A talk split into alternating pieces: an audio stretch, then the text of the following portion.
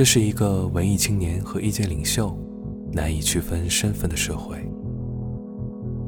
人民群众在集体补钙、集体补鸡汤之后，脑瓜浆子越来越少，脊骨越来越软，三观全靠看，交配全靠嘴，理想是想出来的，作家是做出来的，英雄是熊出来的，信仰是养出来的。蚂蚁被钢丝绳捆着，大象被头发丝拴着。除了妓女，没有人再崇尚爱情。